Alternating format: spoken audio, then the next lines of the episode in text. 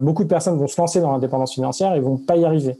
Mais ce n'est pas grave. Ce n'est pas grave parce qu'en se lançant dans ce chemin-là, euh, généralement, elles vont faire des investissements, elles vont avancer et euh, à la fin, bon, peut-être qu'elles ne sont pas indépendantes financièrement, mais elles auront beaucoup moins de pression financière.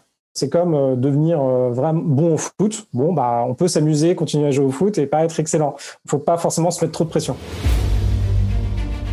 Bienvenue sur Développement Royal, le podcast dédié au business, au web et au lifestyle. Avec l'ambition de vous accompagner pour vous aider à vous épanouir et à vous développer. Dans cet épisode, je reçois Victor Laura, importateur du mouvement FIRE en France. Il a créé le site devenir frugaliste point com et a écrit le livre « La retraite à quarante ans, c'est possible ». De salarié à l'indépendance financière, il nous raconte son parcours. Eh bien, merci beaucoup Victor d'avoir accepté l'invitation pour le podcast Développement Royal. Euh, donc Victor Laura, tu as lancé le site euh, devenir frugaliste point com. Euh, tu as pas mal investi dans l'immobilier, tu accompagnes des gens. Il y a un Discord aussi pour les frugalistes et les FIRE. Tu vas nous raconter un petit peu tout ça. Est-ce que tu peux euh, te présenter auprès des auditeurs qui ne te connaissent pas ? D'accord, bah déjà, merci Patrick de, de me recevoir. Euh, du coup, moi, c'est Victor. Là, aujourd'hui, j'ai trente-trois ans et euh, ça fait une dizaine d'années que, euh, que je fais pas mal d'investissements. Et là, je suis connu en France comme étant celui qui a euh, importé le mouvement euh, FIRE. Donc, FIRE pour euh, Financial Independence and Retire Early. Donc, c'est pour l'indépendance financière et la retraite précoce. Et là, effectivement, comme ce que tu as dit, euh, je regroupe euh, la communauté et euh, il y a des échanges, euh, on fait des meet-ups et euh, tout se passe principalement sur un Discord euh, qui est accessible sur euh, devenir frugaliste point com. Et mon livre aussi est sorti euh, il, y a, il y a maintenant euh, quelques mois euh, qui s'appelle « La retraite à quarante ans, c'est possible » aux éditions Larousse. Voilà. Sacré programme, effectivement, la retraite à quarante ans. Euh, dans une époque où on nous, on nous rabâche les oreilles qu'il va falloir travailler plus. Il y avait le travailler plus pour gagner plus, il y a euh, travailler plus longtemps. Euh, bon, c'est, c'est dans l'air du temps. Il y avait un reportage aussi pour les auditeurs hein, qui avait été fait sur euh, la retraite à quarante ans, je crois qu'il était passé sur France deux, qui est encore disponible en replay d'ailleurs. Euh, ça paraît un peu utopique. Est-ce que tu peux nous dire d'où tu viens, comment euh, comment tu as commencé, euh, quel était ton cursus un petit peu, euh, comment tu es arrivé à cette... Euh, Alors, en faisant quelques raccourcis, mais comment t'en es arrivé à cette, à cette idée de la retraite anticipée ? Oui, alors euh, tout a commencé euh, lors de, de mes premiers jobs. Donc, euh, donc, moi, je suis ingénieur de formation et aussi euh, école de commerce. Et euh, je travaillais en banque d'affaires. Donc, euh, c'est, des, euh, c'est des entreprises, euh, c'est des banques, euh, où on analyse des entreprises pour qu'elles soient euh, soit rachetées, soit vendues, et cetera. Et on intervient en tant que conseil. Euh, donc, c'est un, un job qui était assez à la mode euh, il y a euh, maintenant ouais, treize ans. Et euh, c'était un job où euh, on gagnait euh, normalement très bien sa vie et, euh, et on pouvait avancer.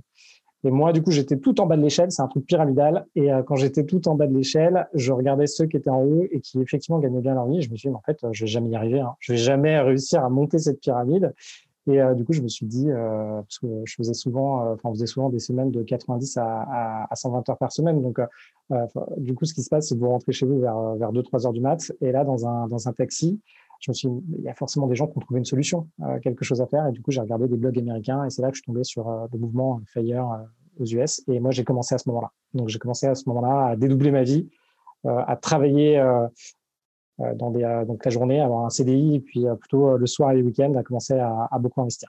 Alors, ça, c'est ton parcours euh, après, euh, après l'école de, de commerce, dans ta vie active, dans, ton, dans tes premiers jobs, et cetera. Est-ce que tu as le sentiment, moi je m'interroge souvent, les auditeurs se posent la question, est-ce que tu avais une prédisposition, euh, sans spoiler ton, ton bouquin sur les origines ou ta famille, tu, tu, tu l'évoques un tout petit peu, d'ailleurs tu restes assez, euh, assez pudique là-dessus, mais est-ce que tu as eu une inspiration familiale, à, que ce soit devenir, euh, à rentrer en, devenir ingénieur ou école de co, ou par la suite dans, dans l'esprit un peu entrepreneurial, est-ce que tu dirais que tu as eu une inspiration ou des, des, des, des figures paternelles ou familiales, ou ça t'es vraiment le premier de la, de la lignée ? Alors, tout ce qui est euh, entrepreneur à, à différents niveaux, euh, que ce soit euh, du côté euh, de ma mère ou de mon père, euh, il y a toujours eu en fait euh, cette dimension entrepreneuriale, euh, mais plutôt sur, euh, sur les marchés ou petites épiceries. Donc, il y avait quand même cette dimension euh, euh, pour, pour faire ça. Donc, euh, moi, du côté de ma mère, c'était euh, les immigrations un petit peu d'avant. Donc, c'est plutôt le côté polonais. Donc là, euh, eux, ce qu'ils faisaient, c'était euh, les marchés. Donc, je faisais les marchés assez tôt, et cetera. Donc, il y avait quand même cette dimension-là. Et du côté de mon père, c'est une migration plutôt italienne. Et du coup, ils avaient une petite épicerie euh, dans un village en Bourgogne-Franche-Comté. Euh, donc, ça, déjà, c'est un peu, je pense, dans nos gènes. Du coup, on a, on a connu ça. En tout cas, mes, mes grands-parents, c'était ça. Et mes parents, euh, pour ce qui est des études, euh, mon père est ingénieur. Donc, euh, donc il a fait Saint-Cyr. Il est ingénieur euh, militaire. Et du coup, il, était, euh, bon, bah, il y avait déjà cette dimension à faire des études, et cetera. Sachant qu'à l'époque, ce n'était pas forcément euh, vraiment... Euh, Euh, très connu parce qu'il est né en mille neuf cent quarante-cinq. Donc à l'époque, euh, faire un, un bac plus cinq ou faire des, des longues études, c'était pas encore très, très commun. Euh, du côté de ma mère, elle était très, très étude aussi. Euh, et sinon, euh, mon père, effectivement, euh, après ses années d'armée et avoir travaillé au Pôle emploi, il a euh, créé une, une petite entreprise. Donc il y avait cette dimension-là, quand même entrepreneur. Et sur l'aspect plutôt immobilier, à un moment, euh, quand, euh, quand mes grands-parents euh, en fait, euh, ont, ont disparu, euh, ce qui s'est passé, c'est qu'il y avait une, une petite maison, enfin euh, leur maison en fait, dans, encore une fois un petit village. Euh, et euh, là, s'est posé la question de qu'est-ce qu'on allait faire avec cette maison. Et, euh, et du coup, là, ça a été un de mes premiers chantiers que j'ai vu avec mon père quand j'avais euh, une dizaine d'années. Donc, on allait euh, assez souvent sur le chantier, regarder ce qui se passait. Donc, j'ai quand même vu un peu des choses. Et, euh, et je pense que ça m'a, j'ai quand même un certain héritage de ce côté-là. Ok, donc on peut... En quelque sorte, il y avait quand même eu, euh, on va dire, une inspiration. Euh, euh, tu avais toujours eu dans le, dans, dans le sillage euh, quelque chose qui se faisait, euh, c'est-à-dire il n'y avait pas que l'activité pure salariée. Euh, t'avais, il y avait quand même un peu cet esprit, euh, cet esprit d'entreprise à un moment ou à un autre qui a croisé un peu ta route euh, quand, en étant plus jeune. Euh, tu, tu, tu, le, tu l'as ressenti, toi, quand tu as décidé de, de te lancer ou euh, par la suite, après ton premier job, quand tu t'es dit « Non, mais moi, je... Moi, je ne vais pas pouvoir monter l'échelle, comme tu dis, la pyramide me te semblait trop haute. » Est-ce que tu as eu le sentiment, que, enfin, tu as senti qu'à un moment donné, tu avais cette espèce d'inspiration qui allait t'aider, euh, euh, te guider vers une, une voie alternative, hein, où tu t'es, où t'as, t'as fait le rapprochement beaucoup plus tard ou pas du tout ? Euh, non, je, je pense que ça a commencé assez tôt. Euh, en fait, les premiers signes, c'était, euh, je faisais beaucoup de, de projets informatiques avec, euh, avec des amis, donc j'étais assez... Euh, Enfin, j'étais vraiment dans l'informatique, c'est un peu ma passion. Donc, euh, même à partir de dix ans, j'étais vraiment là-dedans. Donc, on faisait des projets, on lançait des sites, on faisait des, euh, on faisait des choses. Euh, bon, on n'avait pas bien compris comment monétiser à l'époque, mais au moins, on, on avançait. C'était en quelle année, ça ? C'était en, euh, en deux mille, euh, même pas, euh, avant deux mille. T'étais avant le bug de l'an deux mille ? J'étais avant le bug de l'an deux mille, ouais. Et euh, bon, bah, de toute façon, vu ce qu'on faisait et le trafic qu'on avait, bon, euh, ça n'allait pas euh, aller très loin, mais euh, non. Tu, mais... Mesurais, tu mesurais ton trafic ? Ouais. Ouais, ouais. Ouais. Euh, on... C'était des c'était des blogs de quoi là pour les auditeurs là, un peu les, les moments de vie, raconte-nous, qu'est-ce que vous aviez comme euh, Alors, comme site ? On avait euh, des sites de compétition de jeux vidéo. Euh, parce qu'à l'époque, c'était euh, les premiers... T'étais l'ancêtre du Twitch, alors euh, Alors, on ne se filmait pas, parce qu'à l'époque, tout ce qui était en ligne, non, c'était plutôt échange là-dessus. Et euh, moi, j'avais créé des blogs, enfin, plutôt un, ouais, un outil, tout un outil, euh, qui te permettait de calculer ton espérance de vie et combien de secondes il te restait à vivre. Alors ça, ça a été mon premier euh, buzz slash bad buzz sur Internet, parce que j'ai des commentaires de gens qui me disaient « Ouais, mais comment tu peux savoir euh, combien il me reste de secondes à vivre ? C'est horrible, et cetera » Donc, ça a été assez marrant. Donc, tu vois, j'ai dû traiter des trucs comme ça vers, vers, tu vois, vers dix ans, donc euh, c'était pas mal. Et euh, ouais, et après on a lancé, euh, on a essayé de faire un, un mini, en fait, on avait fait un mini Facebook pour euh, les personnes qui étaient dans notre euh, dans notre école lorsqu'on arrivait vers, en terminale. Euh, donc, euh, enfin, on commençait à faire des choses, des chats, et, etc. pour pour notre école. Attends, f- ton Facebook sort en quelle année ? Parce que Zuckerberg, en fait, t'as piqué ton idée. Non, non, non, pas du tout. Non, en fait, ça existait déjà, mais on n'était pas au courant. C'était, euh, en fait, on a fait ça en deux mille, en deux mille trois, en deux mille quatre. Et euh, du coup, mais c'était euh, déjà à l'époque, là aujourd'hui il y a WordPress, il y a d'autres outils, mais à l'époque il y a d'autres outils que nous on utilisait, on avait créé euh, tout un truc pour échanger des photos et tout, euh, créer des profils.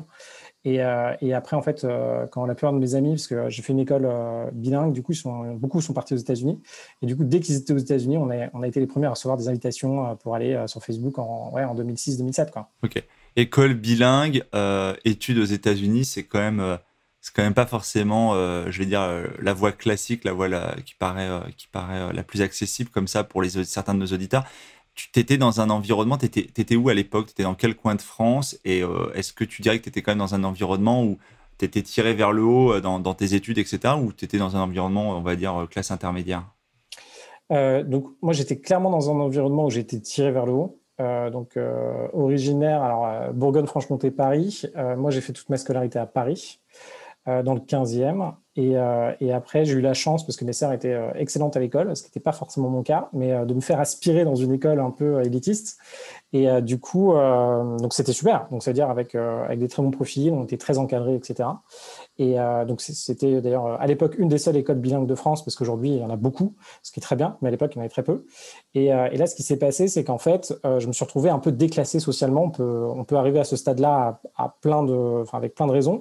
Mais en gros, les personnes avec qui j'étais euh, au jour le jour euh, avaient des moyens euh, largement supérieurs euh, à ceux de ma famille. Et du coup, là, je me suis senti un petit peu euh, en dessous du niveau social, ce qui était clairement le cas. Euh, mais bon, c'est, quand on est ado et qu'on vit ça, c'est pas forcément aussi facile que quand on a un peu de recul et quand on est, euh, quand on est plus adulte. Ah, t'as, t'as, je, je, je remets dans le contexte, tu gères tes premiers haters à dix ans, tu te retrouves, comme tu dis, déclassé socialement après à l'adolescence. Est-ce que t'as pas, ça t'a pas mis aussi une forme de niaque pour la suite, pour le, le, le deuxième round en fait, pour la, deuxième, pour la poursuite de tes études supérieures et pour le début de ta vie active? Est-ce que tu t'es pas mis un challenge en dire je vais faire mentir ces gens-là, je vais... Euh, il n'y avait pas un peu ce côté-là ou pas, franchement? Ouais, ouais, non, il y avait un côté. Euh, enfin, je, je regardais les choses autour de moi et j'étais en train de me dire, zut, euh, moi, j'aimerais bien euh, quand même pouvoir avoir autant de facilité qu'eux, que ce soit scolairement, que ce soit financièrement. Et du coup, ouais, je pense que ça m'a donné de l'énergie. Après, à mon avis, c'est à double tranchant. Euh, il y a, enfin, faut voir, c'est peut-être cinquante cinquante ou je ne sais pas, mais il y a toute une partie des personnes qui auraient connu ça serait partie. Et une autre partie serait dit, OK, je me mets un peu en dynamique de survie, j'y vais, je me donne. Et moi, j'étais plutôt dans la deuxième partie. Ouais, ouais, bah, y a ceux qui, celui qui reste dans les cordes sur le ring, et puis il y a celui qui va se, du coup, se, se révéler, révéler ou réveiller et qui va, du coup, peut-être même prendre finalement le dessus. Euh, ok, donc après, tu fais ton cursus classique, tu, tu, tu te mets un peu en mode turbo sur le, sur tes écoles, et cetera. Tu sors, tu prends, on va dire, voie classique, conseil, et cetera, dans une grosse boîte euh, qui est spécialisée là-dedans. Et euh, là, il y a la fameuse anecdote de la nana que tu croises euh, sur, dans le métro, tu te dis, je veux pas de cette vie-là. Euh, ça va être quoi le, les, les, les étapes clés et un peu la chronologie pour résumer? C'est-à-dire que là, aujourd'hui, euh, tu as quitté ton job, ça fait maintenant... C'est, c'est quand d'ailleurs que tu as arrêté de, strictement de bosser pour quelqu'un d'autre et de, de, de, d'être FIRE, ou en tout cas euh, de, de bosser pour toi, pour tes projets? euh, Juin deux mille vingt. Ok. Et ça t'a pris combien de temps? euh, bah, Ça m'a pris euh, une dizaine d'années. Euh, donc depuis... Euh... J'ai réellement commencé à investir en deux mille onze et euh, ouais, en juin deux mille vingt. Euh, Donc, ouais, ne, ne, entre neuf et dix ans. Est-ce que, selon toi, alors, il y, euh, y a des gens qui ont connu euh, des mouvements, enfin, des, des, sorties de, des sorties de la rat race, comme on dit, plus rapides. Est-ce que, euh, toi qui maintenant observes une certaine communauté et qui fédère pas mal de gens autour de toi, est-ce que c'est, euh, selon toi, est-ce qu'il y a un, alors, il y a un rythme qui pourrait paraître anormal mais extrêmement rapide? Est-ce qu'il y a un rythme qui pourrait, pour le coup, être un peu lent, du genre le mec, il ne met pas suffisamment d'énergie dans le truc? Est-ce que finalement, dix ans, c'est le bon compromis? C'est un peu la norme de ce qui est observé, que ce soit chez nous d'ailleurs ou dans des pays anglo-saxons? Alors, ça dépend, en fait, ça dépend de pas mal de, de facteurs. Euh, je pense que le, le premier facteur, c'est l'objectif que vous fixez. Donc, euh, plus vous fixez un objectif important, plus c'est techniquement difficile de l'atteindre. Donc, euh, l'objectif, par exemple, pour être euh, FIRE, donc euh, indépendant financièrement, si vous avez un objectif de euh, mille euros par mois, ça va être plus simple qu'un objectif de cinq mille euros par mois, plus simple qu'un objectif de dix mille euros par mois. Ça paraît assez logique. Et ça dépend aussi des moyens de départ. C'est-à-dire que si ouais. tu as du mal à mettre cent euros de côté parce que tu pars d'une situation euh, financière plus complexe, plus difficile, avec un, un travail plus, plus que, que, enfin, statut intermédiaire plutôt que cadre sup, ça peut aussi statistique, enfin, des enfants, pas d'enfants, il y, y a pas mal de paramètres qui font que ça va rendre les choses aussi plus complexes, quoi. C'est ça. Après, il y a la deuxième, c'est d'où tu pars. Donc, d'où tu pars financièrement. Donc, euh, déjà, bon, bah, combien euh, tu as d'argent euh, tous les mois concrètement? D'où tu pars, euh, ta vie, à quoi elle ressemble? Donc, si tu as déjà des enfants, donc les enfants, euh, généralement, c'est, euh, ça tire largement vers le bas d'un point de vue financier quand on commence. Et après, d'où tu pars euh, d'un point de vue énergie et compétences. Donc, il y a des personnes, euh, certains euh, des auditeurs, par exemple, vont pouvoir euh, racheter une entreprise, en créer une, euh, faire facilement de l'investissement immobilier ou pas, Euh, ou économiser plus facilement que d'autres personnes. Donc, en fonction de tout, tout ça, tu mets tout ça dans un bol, tu secoues pas mal, et après, t'as, il faut juste trouver ton bon équilibre pour atteindre ton indépendance financière. Alors, il faut savoir que dans certains cas, c'est aussi pas possible. Beaucoup de personnes vont se lancer dans l'indépendance financière et vont pas y arriver. Mais c'est pas grave. C'est pas grave parce qu'en se lançant dans ce chemin-là, euh, généralement, elles vont faire des investissements, elles vont avancer, et euh, à la fin, bon, peut-être qu'elles sont pas indépendantes financièrement, mais elles auront beaucoup moins de pression financière. C'est comme devenir vraiment bon au foot. Bon, bah, on peut s'amuser, continuer à jouer au foot et pas être excellent. Il ne faut pas forcément se mettre trop de pression. Oui, c'est-à-dire que globalement, sur ce chemin-là, euh, c'est, c'est aussi une question plus largement d'éducation financière. Ça va être aussi des gens qui vont, euh, comme on dit, mettre du beurre dans les épinards, euh, pouvoir éventuellement avoir un, un train de vie un peu plus sympa ou se permettre un peu plus de choses au quotidien en, en ayant effectivement... Euh, euh, mis... Euh, c'est, c'est l'histoire des trois petits cochons. C'est-à-dire, euh, les petits cochons vont peut-être continuer d'avoir, euh, de devoir bosser ou de faire des choses, mais celui qui a bâti sa maison en, euh, en briques est plus à l'abri que celui qui avait fait en paille et, et en bois, finalement. Et c'est ce que, tu, ce, ce, que, ce que propose la liberté financière, ou en tout cas cette éducation financière, c'est, euh, c'est, euh, c'est d'avoir une brique de, d'éducation qui nous, qui nous manque à beaucoup d'entre nous, puisqu'on, comme on dit, on ne l'apprend pas à l'école. Hein, Kiyosaki, le, le, Robert le Kiyosaki le disait, et cetera. Donc, c'est assez intéressant, effectivement, comme tu dis, c'est... C'est pas tant l'objectif. Des fois, l'objectif, c'est le départ, c'est ce qui donne l'énergie, le, le, le, qui initie le mouvement. Mais après, c'est ce qui est intéressant, c'est le chemin aussi parcouru. Euh, d'ailleurs, sur ce chemin-là, toi, tu as trébuché souvent, un peu, beaucoup, pas du tout. Comment ça s'est passé ? euh, Beaucoup. J'ai tenté, euh, j'ai tenté beaucoup de choses. Tu as investi à Paris, je crois. Tu as acheté du immobilier, de l'immobilier parisien. Oui, oui, oui, bah, j'ai commencé. Euh, bah, du coup, je, j'avais juste compris euh, en lisant en diagonale que euh, bon, bah, fallait investir. Donc moi, c'est comme ça que j'ai commencé. Mon premier appartement était à Paris. Alors, euh, c'était pas les prix d'aujourd'hui. Et d'ailleurs, aujourd'hui, je suis très content d'avoir fait ça comme investissement. Mais euh, à l'époque, euh, bon, je me suis très vite retrouvé dans une situation comme euh, comme, comme la plupart de ceux qui commencent, avec un taux d'endettement, euh, enfin, qui a explosé assez rapidement. Donc après, il a fallu que je trouve des solutions et, et j'ai continué. Après, j'ai essayé, il y, a, il y a plein de voies en fait pour atteindre l'indépendance financière. On peut euh, créer une boîte, la revendre, donc ça j'ai essayé. Euh, on peut euh, racheter des business. Bon, j'ai à peu près tout fait. Je me suis planté, je pense, à peu près dans tous les secteurs. Mais globalement, à force de, de continuer de, d'avancer, bon, bah, ça, ça a plutôt euh, très bien marché. J'avais un gars qui avait dit euh, « blessure d'argent n'est pas mortelle ». Oui. J'avais entendu ça. Donc, en fait, t'en, t'en, alors, plus ou moins, ça dépend. Ça dépend à qui tu dois. Si tu dois aux mauvaises personnes, potentiellement, ça peut être mortel. Mais blague à part, euh, ouais, on, on, en fait, t'as, t'as, on en laisse, quoi. T'en as laissé sur la table. Les auditeurs, des fois, moi, j'en croise dans, dans, dans des réunions, enfin, un peu moins en ce moment, évidemment, mais qui te disent euh, ah ouais, mais si, et si jamais, si jamais. Moi, je dis souvent, le, le, est-ce que c'est pas pire de n'avoir rien fait pendant vingt ans, quoi, finalement, des fois, tu vois? La peur n'évite pas le danger aussi, on dit. La peur n'évite pas le danger. Ah mais exactement. C'est, euh, en fait, ça dépend quels sont tes objectifs. Si, euh, si euh, c'est un sujet euh, qui est important pour toi, parce que pour beaucoup de personnes, en fait, l'argent n'est pas forcément important, euh, moi, je te dirais autant y aller. Et euh, ce qui est assez marrant, c'est, euh, tu vois, l'appareil, enfin, euh, grosso modo, il y a des gens, tu vas, quand tu t'investis de l'argent, tu vas forcément perdre de l'argent. Enfin, il y a un moment, il faut, faut être lucide. Euh, la perte, et c'est un peu comme quand tu es commercial. Euh, en fait, ton, ton job d'investisseur et ton job de commercial, c'est d'apprendre à perdre. Voilà, c'est tout. Tu as un seul truc à faire, c'est apprendre à perdre.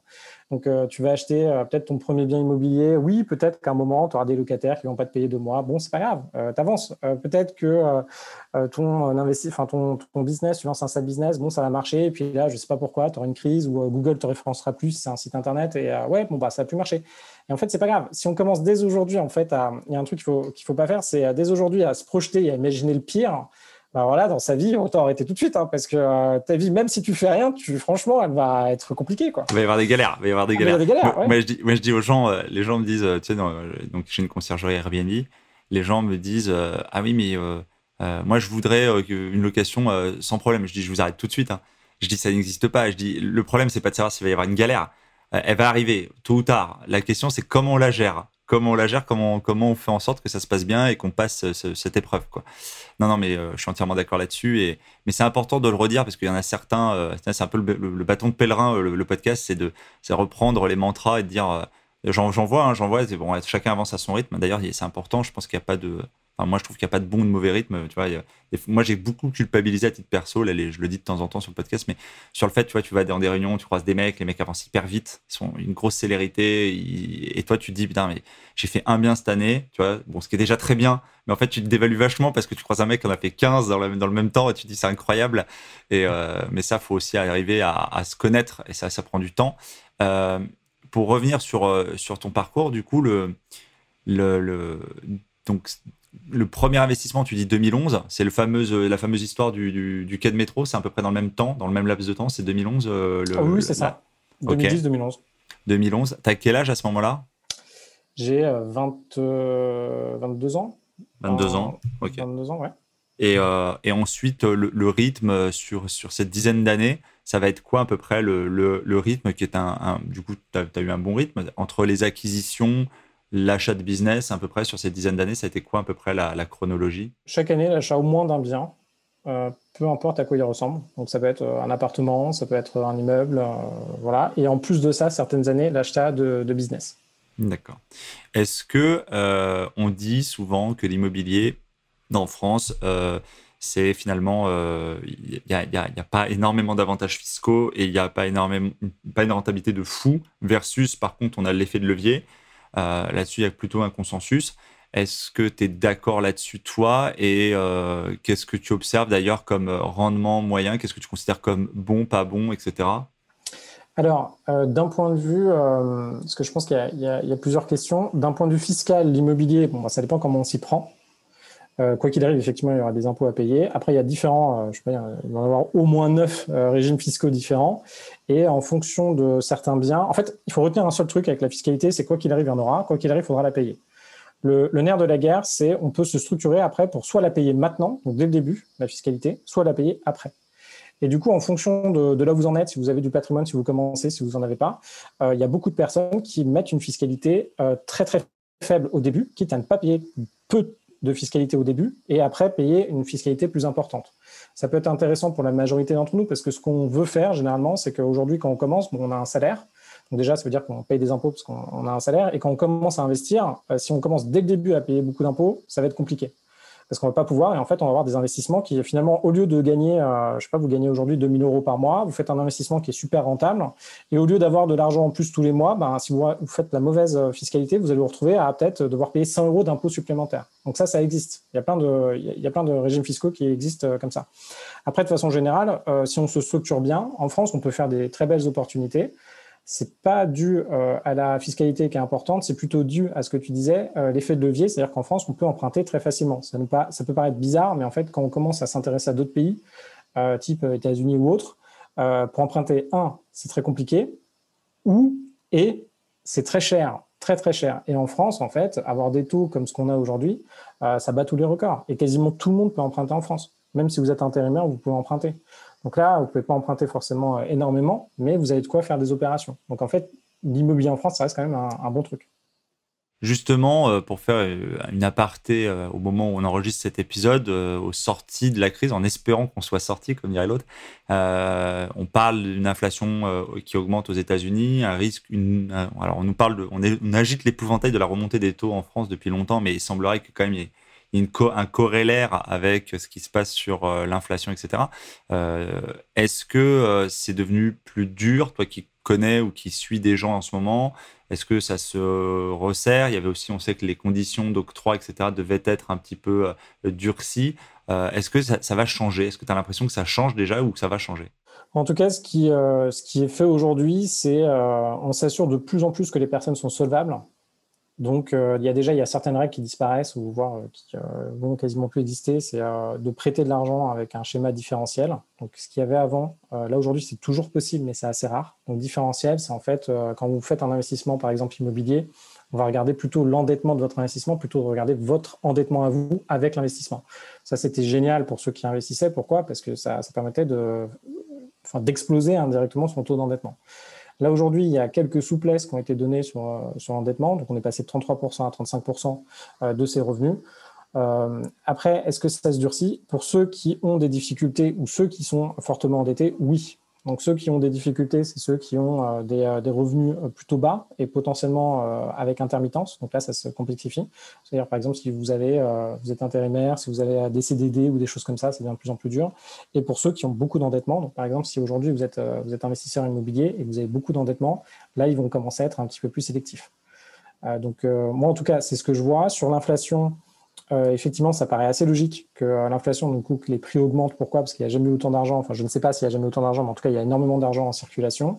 Euh, ce qui fait que, euh, et puis, bon, il y a plusieurs facteurs. Il y a aussi euh, Covid, donc il y a eu beaucoup d'épargne. Donc, en tout cas, sur l'immobilier, il y a une, il y a une forte augmentation des prix. Et sur les prix, de manière générale, oui. Après, il y a tout ce qui est aussi dérèglement climatique. Et là, visiblement, sur tout ce qui est matières premières, Euh, lié Covid plus des dérèglement climatique. Donc, on a eu quand même des usines qui ont été fermées à un moment euh, sur certains euh, matériaux, euh, enfin, qu'on a besoin dans les téléphones, qu'on a besoin dans les ordinateurs. C'était fermé, du coup, il en manque. Le placo, le placo. J'ai appris que des artisans louaient des box pour stocker du placo parce qu'il y a une rupture sur le placo. Ouais. Moi, j'ai le couvreur qui m'a dit j'ai plus de, le, le, j'attends le prix des tôles de métal. Il me dit ça, les prix explosent. Je dis j'aurais dû acheter du métal. Exactement.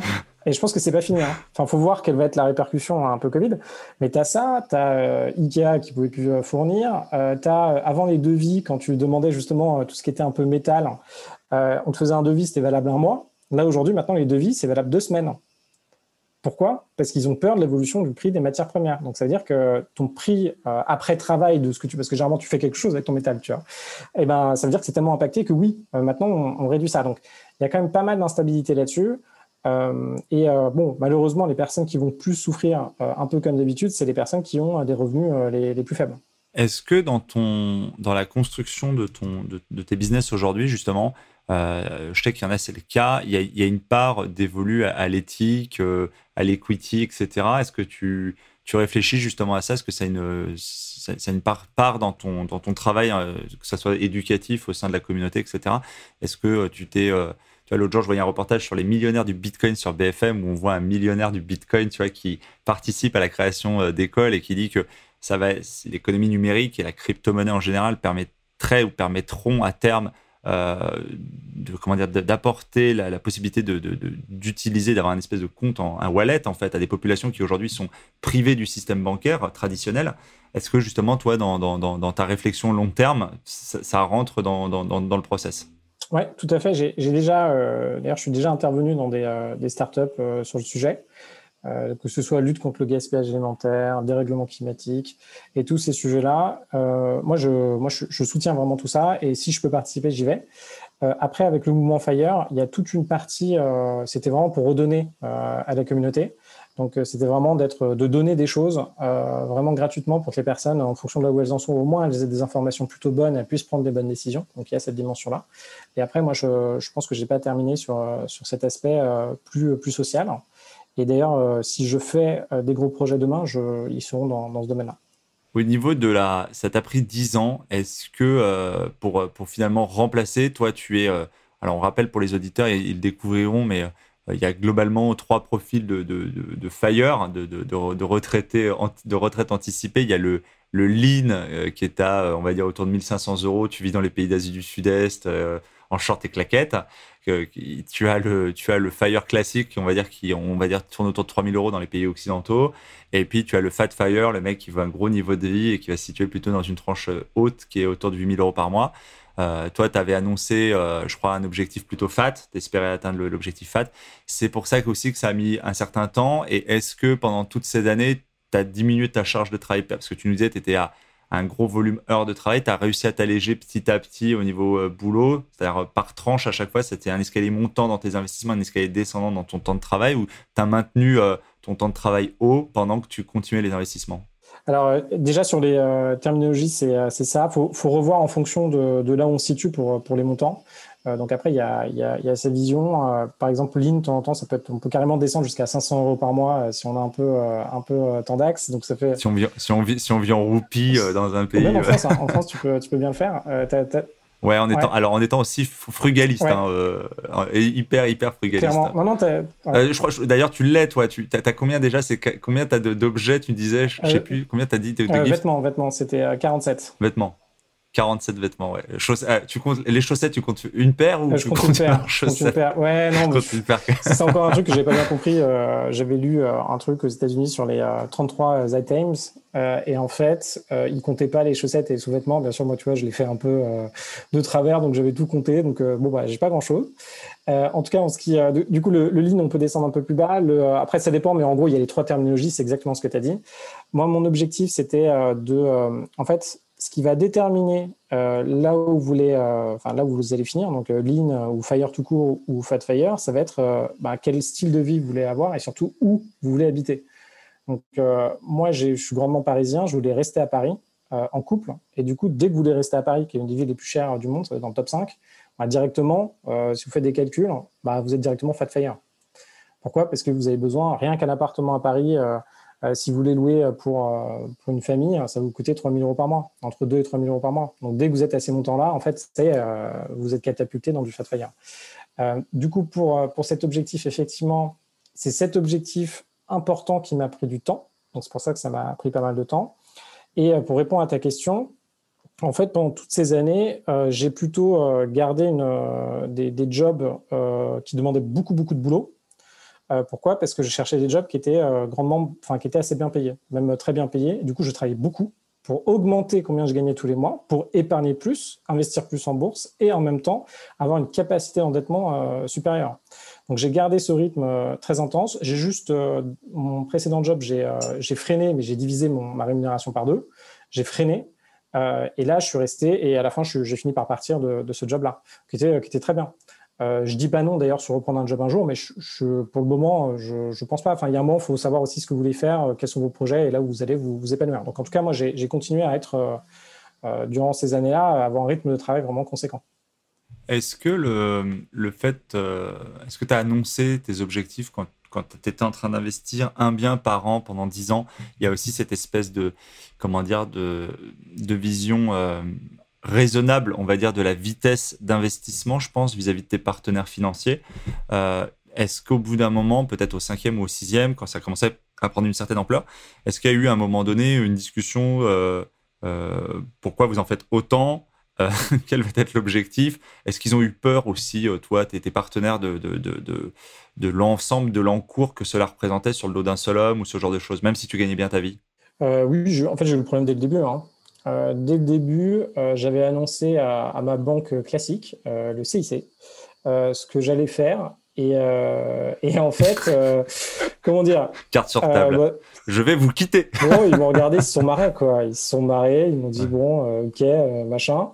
D'ailleurs, ils m'ont suivi que sur une opération. Hein. J'ai très vite compris, même si ça a changé de directeur d'agence, j'ai très vite compris que ça n'allait pas aller plus loin avec eux. Euh, en plus, ils étaient bon. Euh, ce qu'il faut se dire, c'est quand vous faites des investissements euh, à Paris, euh, maintenant, les gens sont habitués à avoir des biens à cinq cent mille euros, un million d'euros. Donc, c'est conséquent, et cetera. Si vous arrivez avec des biens qui sont largement inférieurs, ils se demandent un peu ce que vous faites. C'est l'inverse quand vous êtes, euh, par exemple, en, moi, en Bourgogne-Franche-Comté, eux, ils sont habitués à avoir des biens à deux cent cinquante mille euros et moi, j'arrive avec des biens potentiellement beaucoup plus chers. Donc là, ils disent, mais qu'est-ce qui fait ce gars-là? Donc, il faut voir en, qui, qui sont vos interlocuteurs. À chaque fois, à chaque fois, tu faisais le, à chaque fois, tu as surpris les banquiers. Oui, assez souvent. Alors maintenant, j'en ai une, une banque, euh, ils ne sont plus du tout surpris, ils me, ils me suivent vraiment bien. Euh, et d'ailleurs, c'est la banque euh, où j'ai, j'ai pas commencé, à, euh, j'ai commencé avec eux, d'ailleurs. Euh, du coup, euh, donc c'est la, euh, la Banque Populaire de Bourgogne-Franche-Comté et ils continuent à me suivre même sur des grosses opérations. Euh, et là, euh, ce qui est bien, c'est qu'ils m'ont vu avancer, ils m'ont vu rembourser. Mais euh, à chaque période de ma vie, j'ai toujours eu des problématiques euh, de, euh, d'obtention de, de financement, euh, d'endettement, et cetera et des négociations.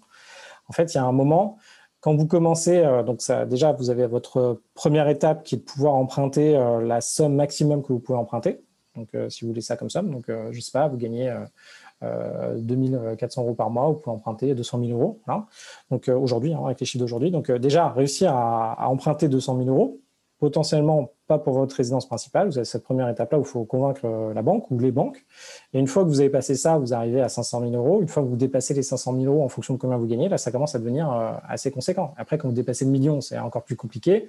Quand vous dépassez les millions avec des, des S, c'est encore plus compl- avec un S, c'est encore plus compliqué, quoi. Il y a un moment où ça devient simple. Euh, je pense que oui, euh, ça devient simple euh, à partir du moment où euh, vous avez un, un capital, euh, enfin, euh, en gros, vous avez un million de capital, euh, vous n'avez plus d'endettement. Là, emprunter, euh, c'est simple. Même Quoi si tu n'as pas un job en face, tu penses que… Même si tu n'as pas un job en face, ouais. Enfin, ce n'est pas simple, mais… Euh, non, encore une fois, ce n'est pas simple, mais euh, tu peux, euh, tu as d'autres solutions. Parce que même si tu n'as pas de job, même si tu n'as pas de cash flow, en fait, tu peux euh, euh, mettre, euh, par exemple, cinq cent mille euros sur un compte bancaire. Et là, en nantissement, voilà, et la banque va te prêter cinq cent mille euros. Et ces cinq cent mille euros sur un compte bancaire, en fait, tu peux même les placer sur les marchés financiers. Ok. Donc, ils sont nantis, mais placés sur des marchés euh, et généralement par l'intermédiaire de la banque. Ouais, par l'intermédiaire de la banque. Ok. Euh, justement, sur la, sur le, sur les valeurs mobilières, sur la bourse, et cetera. Euh, toi, tu es plutôt, euh, comment dire, une stratégie minimaliste de ce côté-là. Tu es plutôt euh, quoi, euh, aristocrate dividende, E T F. Euh, t'es plutôt à répliquer les indices justement avec des E T F, et cetera, comme la lazy economy, où, où tu as une gestion plus active. Euh, quel, quel est un peu, euh, de ce point de vue-là, tu te positionnes comment? euh, Moi, je suis vraiment lazy euh, sur tout ce qui est bourse. Euh, il fut un temps où euh, j'étais assistant trader aussi, j'ai testé ce truc-là. Euh, c'était très intéressant. Touche à tout. T'as fait garçon ouais, de café aussi à... ou pas? euh, Non, j'ai... Euh, bah, si, parce que quand j'ai ouvert mon coworking, je t'assure que j'étais même plus que garçon de café. Euh, je nettoyais le truc à quatre heures du mat, j'étais à quatre heures trente, j'étais très bien, et après je servais le café, tu vois. Ouais. Euh, mais intéressant, euh, dur. Euh, et euh, bref, euh, moi je suis plutôt lazy sur tout ce qui est investissement en bourse. Euh, donc euh, deux E T F un peu phares sur, euh, sur la croissance mondiale, éligible pour assurance vie et P E A, et sinon j'en ai plusieurs en différents secteurs. mais je reste E T F. Les, les actions que j'ai d'entreprise, euh, c'est plutôt là où je suis plus agressif, c'est start-up et, euh, et petite entreprise. D'accord. Donc, tu, tu fais les I P O, tu, tu, tu prends des participations quand il y a les introductions ou tu laisses ça aux autres euh, Non, tu, tu, tu rentres peut-être dans des entreprises dès les premières tours de table, quoi, si tu apprends qu'il y a des, par exemple des gens qui cherchent des financements ou des choses comme ça. Oui, alors généralement, euh, j'arrive, euh, donc I P O, euh, je peux en faire, mais c'est assez rare. Donc, par exemple, Française des Jeux. Euh, là, je me suis loupé parce que je suis arrivé trop tard, j'avais trop de sujets. Oui, parce qu'il y a un moment, en fait, dès que vous arrivez sur des sujets que bon, bah, votre temps, il est un peu, même si vous, voyez une bonne, vous pensez que c'est une bonne opportunité, il s'est avéré que c'était une bonne opportunité jusqu'à aujourd'hui, euh, j'ai pas, enfin, j'ai, j'ai pas eu le temps de remplir les dossiers, du coup, bon, bah, l'I P O est passé. Sinon, moi, j'interviens plutôt, et alors là, c'est vraiment un risque, sur des, euh, des startups euh, vraiment euh, à stade euh, qui débutent. Alors après, moi, j'ai des, euh, des unfair advantages, donc des avantages un peu injustes sur, de ce côté-là. Parce que je suis pas mal soit dans l'écosystème à Paris, soit j'étais dans l'écosystème un peu international parce que je bossais dedans. Du coup, j'avais accès à… T'es au courant de trucs qu'on peut pas être au courant. Ouais, et puis où on vous laisse pas rentrer en fait. Il euh, y a des trucs qu'on vous laisse pas rentrer. Pourquoi ? Parce que euh, les gens… Parce qu'on veut savoir face... qui, est, qui est dans le tour de table, dans les premiers tours de table, on veut savoir qui sont les gens. Ouais, et puis vous n'avez pas assez de moyens. Oui. Enfin, euh, moi, ils m'ont laissé rentrer avec des montants très petits alors qu'ils cherchaient minimum deux cents, trois cent mille dollars par personne. Du coup, bon, euh, là, il faut vraiment… Il euh, bon, faut montrer pas de blanche. Je ne sais jamais si ça marche. Hein. Et d'ailleurs, tu as eu des gagnants ? Oui, ouais, j'ai eu euh, des perdants, j'ai eu des gagnants. Et est-ce que les gagnants ont couvert les perdants ? Ah, largement. Enfin, largement. Oui, parce qu'on parle je de quoi pas... On parle de fois cinquante dans ces cas-là, à peu près la mise de, la mise de base euh, Alors là, je suis plus à fois dix mille. Hein. Ah oui. Faut que, encore faut-il que je sorte. Ah oui, c'est ça. Voilà, donc pour le moment, c'est très temporaire. Hein. Bon, on, on devra refaire un épisode quand, quand tu seras sorti, pour dire comment ça se passe la sortie. Euh, Exactement. Ok, euh, je continue, j'avance, parce qu'on a, on a fait pas mal de, de, de, de, comment dire, de, de, de diversion. Là, on est, on est sorti un peu du, du cadre sur certains sujets, mais c'est intéressant quand même. Au niveau de, ton, de la façon dont tu as pu mener tout ça de front, euh, en termes d'organisation, en parallèle de ton job, tu avais… Je crois pas te dire de bêtises, tu n'as toujours pas d'enfant pour l'instant, euh, Victor ? Toujours pas. Toujours pas. Euh, est-ce que euh, tu as eu euh, des méthodes particulières ? Tu n'as pas, t'as pas investi qu'à Paris. Euh, comment tu as géré ton organisation, ton emploi du temps personnel et euh, tes investissements à côté ? Est-ce que ça a été compliqué ? Est-ce que t'as, comment tu as réussi euh, ce tour de force ? Alors, progressivement, euh, en fait, j'ai adapté euh, mon, mon niveau de travail. Donc, euh, alors, là où ça marchait le mieux, euh, c'était vraiment une organisation militaire. Donc, euh, je me levais vraiment très tôt, donc euh, à quatre heures trente, j'étais levé. Euh, je, euh, je partais donc, euh, à mon travail, j'arrivais avant tout le monde. Il faut aussi dire que j'avais un job de, euh, dans la direction, donc j'étais directeur. Donc, en plus, j'avais pas mal de responsabilités dans mon, dans mon travail. Donc, c'était aussi le seul moment à mon taf où j'étais un peu, euh, euh, enfin, où je pouvais euh, déjà traiter mes sujets et les traiter en profondeur. Mais en gros, je commençais très tôt. Après, j'enchaînais toute ma journée. Je finissais euh, maximum à dix-huit heures quarante-cinq, dix-neuf heures, maximum dix-neuf heures. Euh, ça pouvait m'arriver de finir plus tard, mais c'était assez rare. Et après, je rentrais chez moi. Et en gros, comment je structurais euh, quand, je, quand j'étais en phase euh, de recherche d'investissement, donc si on parle plutôt de l'immobilier, en fait, ce qui prend le plus de temps, par ordre, c'est euh, l'achat ou la création de business. Après, c'est l'immobilier. Et après, c'est l'investissement en bourse, euh, lazy. Donc, euh, si par exemple, j'étais en phase de, euh, d'acquisition immobilière, en fait, tous les jours, euh, pendant que dans le métro, Euh, en gros, dans les quarante-cinq minutes de métro, dans les trente minutes de métro, là, je regardais toutes les annonces sur euh, une géographie ou sur une ville en particulier, en fonction de comment je fonctionnais. Et là, je, je listais, je regardais ce, qui, euh, ce, que je voulais, euh, ce que je voulais acheter. Et puis là, tout de suite, j'appelais, ou j'appelais le lendemain matin, euh, assez tôt, ou euh, pendant la pause de midi. Après, pour faire tout ce qui était visite, donc là, c'était pas mal contraignant. Euh, bah, j'étais obligé de les faire le week-end, donc j'ai perdu beaucoup d'opportunités à cause de ça. Parce que dans des marchés, euh, même si le marché n'est pas très dynamique, en fait, les vraies opportunités, euh, il y a directement pas mal d'acteurs qui sont sur le coup. Par exemple, des marchands de biens, parce que quand vous achetez une belle opportunité, elle va être entre vingt et trente pour cent en dessous du prix du marché. Et là, dès qu'il y en a une qui arrive comme ça, euh, vous pouvez être sûr qu'il euh, bon, y a forcément quelqu'un qui va l'acheter très, très vite. Donc, euh, soit vous êtes le premier sur le coup, euh, soit le deuxième, le premier, il a un peu de mal ou je ne sais pas quoi, donc vous, vous pouvez le positionner. Du coup, après, ce que je faisais, c'est que le week-end, euh, le premier train qui m'emmenait euh, à la ville de destination, Euh, je le prenais, donc euh, souvent euh, cinq heures trente, euh, six heures trente. Euh, mais en fait, ça ne me posait pas trop de problème parce que tous les matins, je me levais tôt. Et je me couchais tôt tous les soirs. Donc euh, bon, bah, finalement, j'étais un peu équipé. Je pense que c'est ce qu'il y a de mieux plutôt que de décaler vers le soir. Et euh, du coup, j'arrivais euh, à neuf heures ou, euh, ou dix heures dans la ville. Et, euh, et là, j'enchaînais euh, Euh, souvent, euh, je, quand, je visite une, euh, quand je vais dans une ville, je visite au minimum quatre biens et je prévois toujours des plages euh, parce qu'il y a des opportunités qui arrivent ou qui viennent d'arriver, euh, qui sont off-market du coup parce qu'elles ne sont pas encore listées. Et du coup, là, je les visitais. Et euh, généralement, euh, la journée même, je fais une offre. Alors au début, non, mais sinon, euh, bah, euh, dès qu'on commence à acheter plusieurs biens, on se rend compte que bon, bah, on est à peu près sûr de son coût, sauf s'il y a des gros pépins. Si on n'est pas sûr de son coût, on, moi, j'y vais avec des personnes qui travaillent avec moi, donc des artisans et, euh, ou des experts. Et du coup, euh, quand je visite directement, j'ai, la, j'ai l'avis de l'expert, donc euh, pour des problématiques de structure ou autre, euh, que je ne maîtrise pas encore, euh, parce qu'il y a, il y a plein de choses dans l'immobilier. Je pense que maîtriser à cent pour cent l'immobilier, c'est très compliqué. Et là, directement, je faisais l'offre, euh, alors, euh, généralement dans le train, euh, au retour, quoi. Au niveau du... Ça, c'est l'organisation euh, calendrier euh, militaire.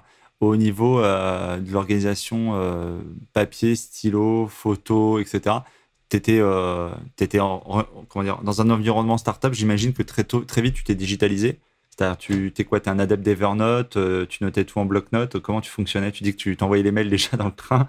Tu étais quoi ? Tu étais euh, iPad et, et, et stylet. Comment tu fonctionnes en fait, au niveau de ton environnement de travail ? Alors, mon environnement de travail, euh, donc euh, j'ai un ordinateur portable. Euh, moi, ce qui euh, règle euh, ma vie, c'est mon emploi du temps. Euh, un peu moins en ce moment, mais avant, euh, tout, mon, tout, tout mon agenda, en fait, je suis obligé de le respecter à cent pour cent. Donc, euh, dès qu'il y a quelque chose dans mon agenda, je sais que j'ai un engagement et euh, je gère euh, par rapport à ça. Sur mes emails, j'ai une politique de zéro inbox. Euh, donc, euh, quand... Alors, ce qu'il faut dire aussi, c'est que quand je, je bossais à la, à la direction de boîte, je recevais quatre cents emails par jour. Donc, euh, dès qu'on commence à être confronté à ça, déjà, on se dit, bon, un, c'est pas possible. Deux, euh, comment on fait, quoi ? Donc, euh, bon, ça m'a forcé à trouver des habitudes. Au secours, ah ouais, non, mais, secours. Non, mais c'est intéressant, hein, tu vois, euh, intéressant. En fait, je crois que j'ai... Deuxième jour, il y en a huit cents, si tu vides pas la boîte, ça vide. Ah ben tu rentres d'une semaine de vacances, c'est la boucherie. Non, mais quoi. Tu peux pas. Puis, non, puis euh, bon, bah, ce qu'on, ce qu'on dit pas forcément, mais quand vous êtes euh, à la direction de certaines boîtes, vous avez, en fait, vous avez des vacances, mais vous les avez pas vraiment. Et, euh, et surtout quand vous êtes dans des boîtes où vous avez potentiellement, enfin quand vous avez beaucoup de croissance, où vous avez potentiellement des gros problèmes qui peuvent euh, arriver, ben vous êtes toujours euh, disponible. Enfin c'était, euh, après chacun son, euh, j'ai aussi euh, cherché ce type de job, mais euh, en fait vous arrivez, il y a des jobs, enfin euh, c'est quand même, euh, quand vous êtes aussi un peu dans l'opérationnel, parce que moi j'étais euh, bah, directeur des opérations, donc en charge des opérations de ces jobs-là. Euh, bah, c'est chaud quoi. Euh, franchement, euh, vous avez une vie, elle est un peu hardcore. Hein. C'est pour, peut-être pour ça que je me suis dit que j'allais pas dépasser les quarante ans là aussi dans ce type de job-là. Tu vois. De toute façon, c'était pas possible, quoi. C'est-à-dire ah physiquement, euh, physiquement, t'allais faire un infarctus. Ah, un infarctus. Ah ouais, non mais clairement. D'ailleurs, quand je suis parti de cette boîte-là, euh, j'avais des palpitations cardiaques. Enfin, j'étais pas au top. Hein. J'étais pas au top de ma santé. Hein. Mais bon, c'était intéressant. Je suis très content de l'avoir fait. Hein. Mais heureusement que je suis parti. Hein. Et ton successeur, d'ailleurs, comment il s'en sort ? Ah, il a posé sa démission euh, pas, pas longtemps. Je l'ai recruté, il était très bien, un polytechnicien, très bien. Euh, et euh, je pense qu'il a tenu six mois. Il ouais, a fait six mois. Il a fait six mois et, et il n'a pas tenu. Parce que, après, bon, dans les boîtes, il y a plein de problèmes différents, et cetera. Mais ouais, c'était... elle était bien, celle-là. Celle-là, on the fire, quoi. Ah ouais, non, mais là, ah ouais, là c'était, euh, pas le fire, bon. C'était pas le fire, c'était le fire, quoi. Ouais, okay. En tout cas, il y en avait partout, quoi. Ouais, putain. Ok, ok, ok. Euh, au niveau de. T'as fait tout ça, euh, on est dans la partie plus lifestyle, t'as fait tout ça, donc c'était pour racheter ton temps. Euh, il y avait, euh, hormis, ce, hormis ce, ce triptyque de cette femme qui était sur le, sur le quai, de, enfin dans le métro, t'avais un, t'avais un objectif, c'est-à-dire tu t'es dit à quarante ans, euh, quoi, je, j'ai pas, j'ai pas envie de, j'ai pas envie de finir usé, j'ai envie de profiter plus, j'ai envie de, le jour où j'ai des enfants, de les voir grandir. Il y a, il y a, quel est ton lifestyle, en fait ? Quel est ton objectif de, de vie, toi ? Tu dis, je, je, j'exclus pas de reprendre un jour un boulot parce que tu penses que tu seras toujours les, les, les mains dans le cambouis, ou quelle est, quelle est ta vision, justement, sur cette deuxième partie-là ?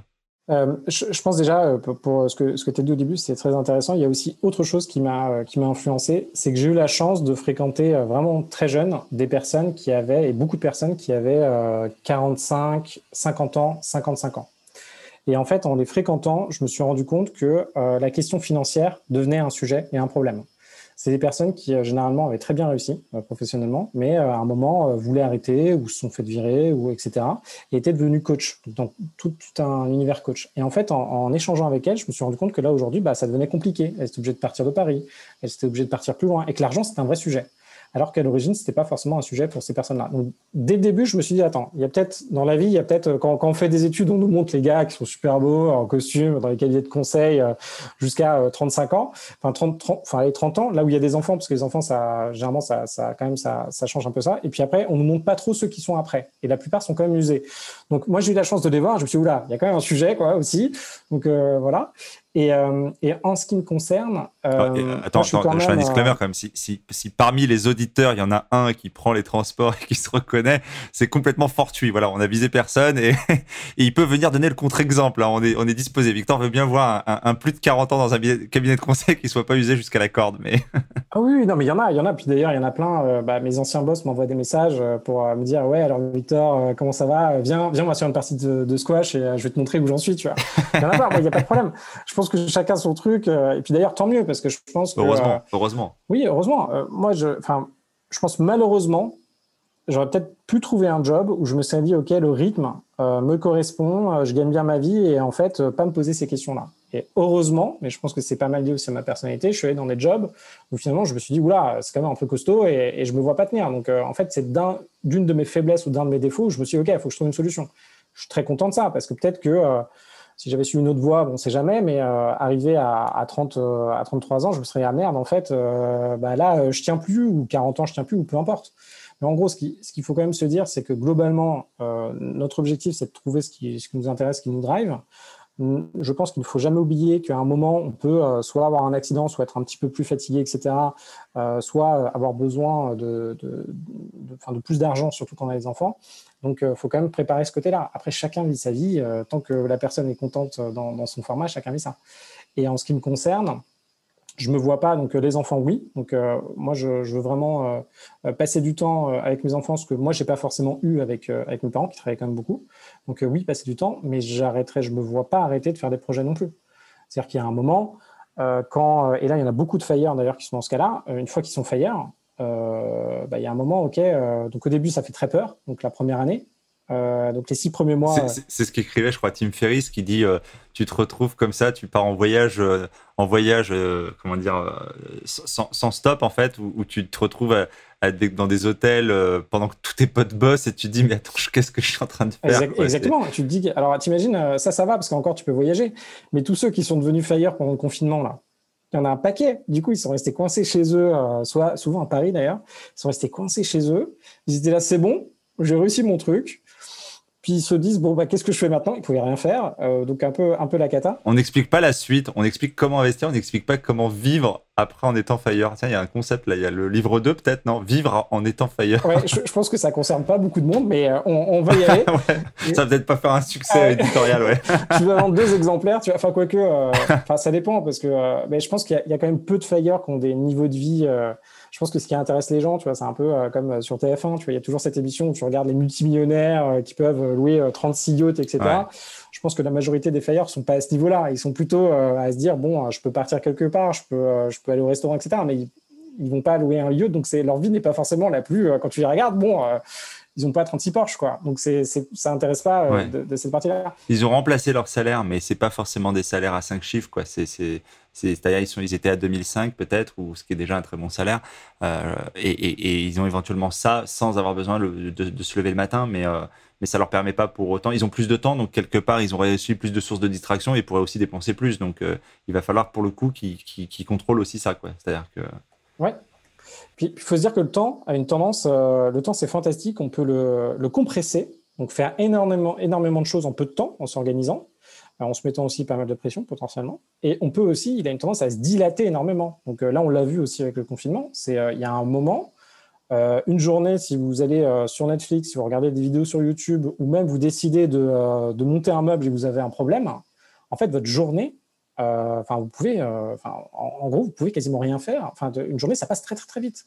Du coup, il y a un moment, bon, on se dit, ouais, qu'est-ce qu'ils font, et cetera. Bah, euh, vous levez, vous faites votre lessive, euh, vous faites votre bouffe, vous prenez le temps pour cuisiner, euh, vous allez euh, prendre un café dans l'après-midi et vous regardez une série. C'est bon, votre journée, elle est faite, hein, euh, en vérité. Donc, il faut, euh, faut peut-être euh, prendre un peu de, de recul avec ça. Ok.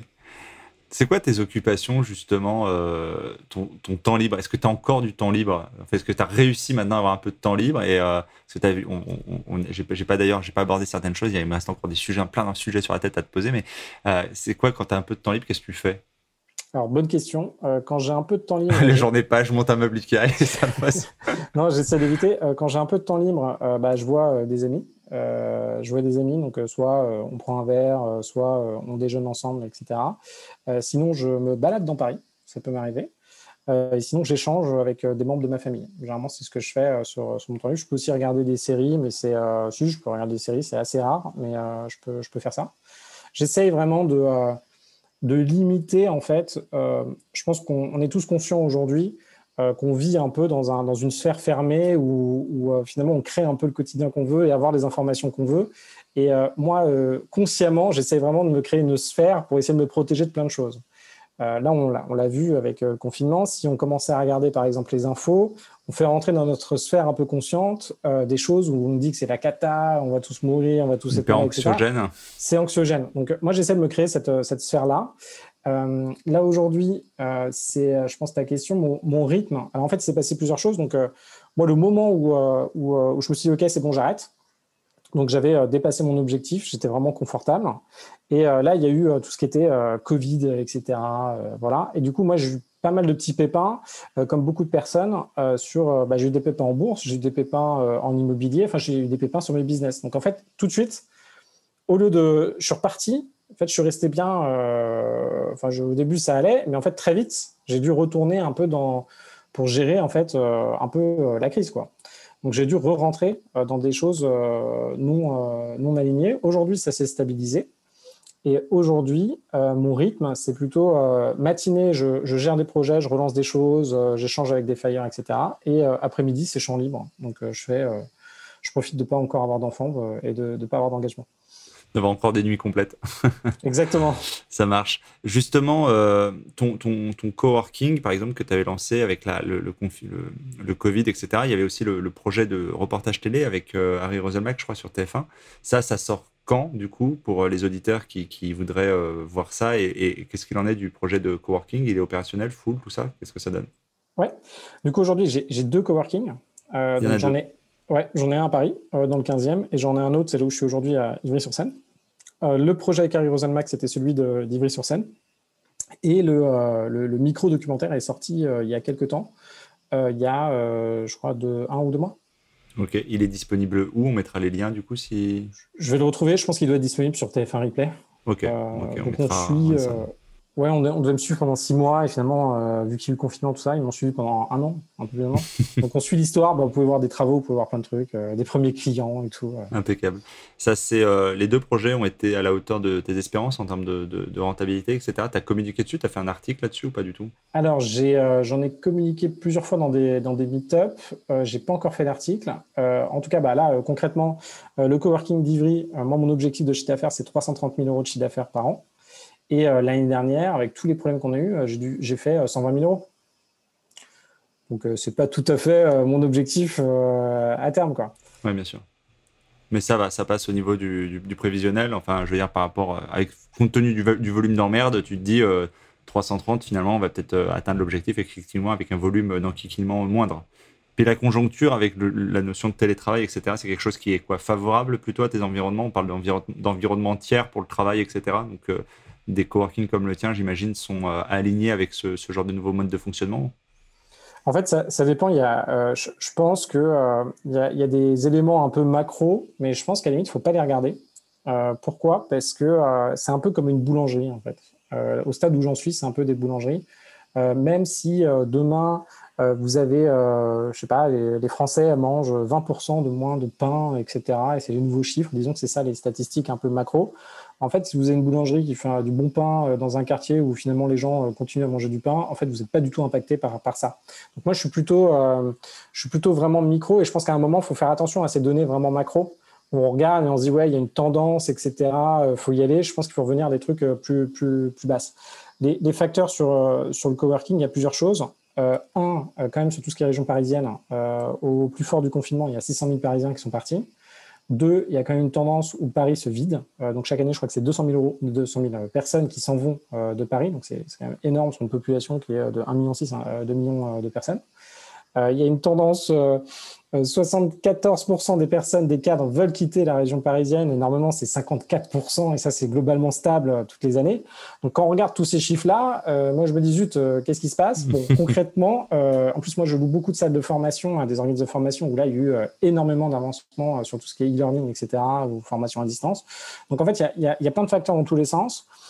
Moi, ce que je me dis, c'est qu'à un moment, il faut revenir euh, à quelque chose de, de plus... Enfin, euh, moi, moi je, je suis petit. Voilà, je n'ai pas, par exemple... Euh, je ne suis pas Gaumont, quoi.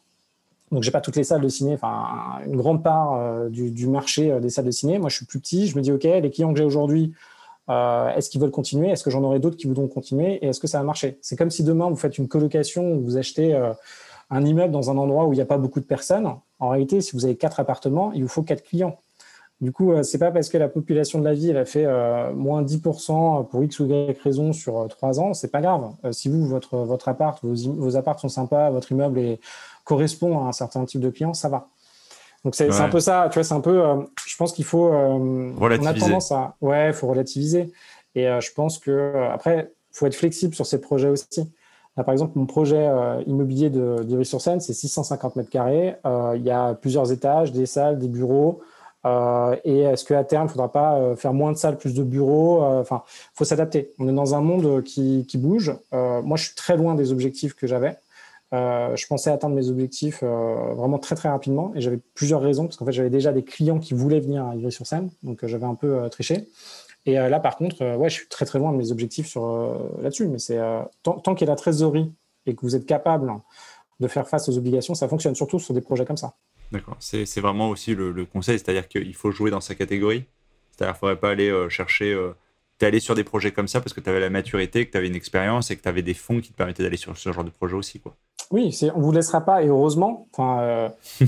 c'est des garde-fous quand même. Ouais, non, parce qu'on peut, on peut toujours tricher, mais euh, là, euh, sur un projet, là, c'est un projet à trois millions d'euros, quoi. Donc, sur un projet à trois millions d'euros, quand vous remboursez, euh, le, le coût de l'immeuble à l'année, ça va être cent cinquante mille hein, avec euh, tout, toutes les autres charges, et cetera. Euh, on ne vous laissera pas aller là si vous n'avez pas euh, une trésorerie assez importante, et cetera. Et d'où vous vient ce savoir-faire, c'est d'avoir moi tout ça, ça me vient de, d'avoir commencé tout petit. Euh, ou sinon, ça peut vous venir parce que dans votre métier, euh, vous êtes euh, responsable de projet et vous gérez euh, un projet à, je sais pas, cinq millions d'euros pour des clients. Là, ok, vous avez l'expertise. Quoique, quand c'est pour des clients, c'est pas votre argent. Hein. Donc, euh, ouais, c'est, c'est, c'est quand même différent parce que quand c'est votre argent et que vous payez des travaux, euh, je sais pas, deux cent mille euros, trois cent mille euros, euh, bon, euh, et qu'en plus la banque là, euh, situation compliquée, elle vous suit pas, vous les payez cash. Et que les travaux, les mecs prennent un peu de temps là, c'est euh, c'est différent. Quoi. Donc, euh, différentes sensations. Ouais, c'est clair. Super. Écoute, Victor, encore merci euh, pour euh, cette, euh, ce podcast, cette interview et pour le temps euh, que tu nous as accordé. On mettra bien sûr les liens dans le descriptif de comment les gens peuvent te voir, te contacter, te retrouver, et cetera. Et puis, euh, bah, n'hésite pas à venir nous partager euh, les prochaines étapes euh, et les, les prochaines actualités de, ton, de tes aventures. Merci, Patrick. À bientôt. Ciao. L'épisode est maintenant terminé. J'espère que vous l'avez apprécié, qu'il vous a inspiré. Si oui, pensez dès à présent à vous abonner. Et si vous voulez m'aider à faire vivre ce podcast, alors je vous invite à laisser un commentaire ou une évaluation sur iTunes ou sur la plateforme que vous utilisez. Cela me permet d'améliorer le contenu et de le faire connaître à un plus grand nombre de personnes. Et pour vous remercier de votre aide, je ferai chaque mois un tirage au sort parmi les nouveaux contributeurs et j'offrirai une heure de coaching ainsi qu'un bon d'achat de vingt euros sur Amazon. Le nom du gagnant sera publié sur Facebook. Vous pouvez bien sûr me retrouver sur ma chaîne YouTube ainsi que sur Facebook, Twitter et Instagram. Je mettrai les liens dans le descriptif de l'épisode et sur le site internet w w w point développement royal point com. Je vous dis à bientôt pour de nouveaux épisodes. Si vous êtes arrivé à la fin de ce podcast, alors permettez-moi de vous proposer un passage à l'action. Si vous voulez apprendre à vous organiser pour devenir plus efficace dans votre business et dans votre vie, alors dans ce cas, inscrivez-vous à ma formation Super Organisée. C'est simple, il vous suffit de suivre le lien dans le descriptif de l'épisode ou sur le site w w w point développement royal point com.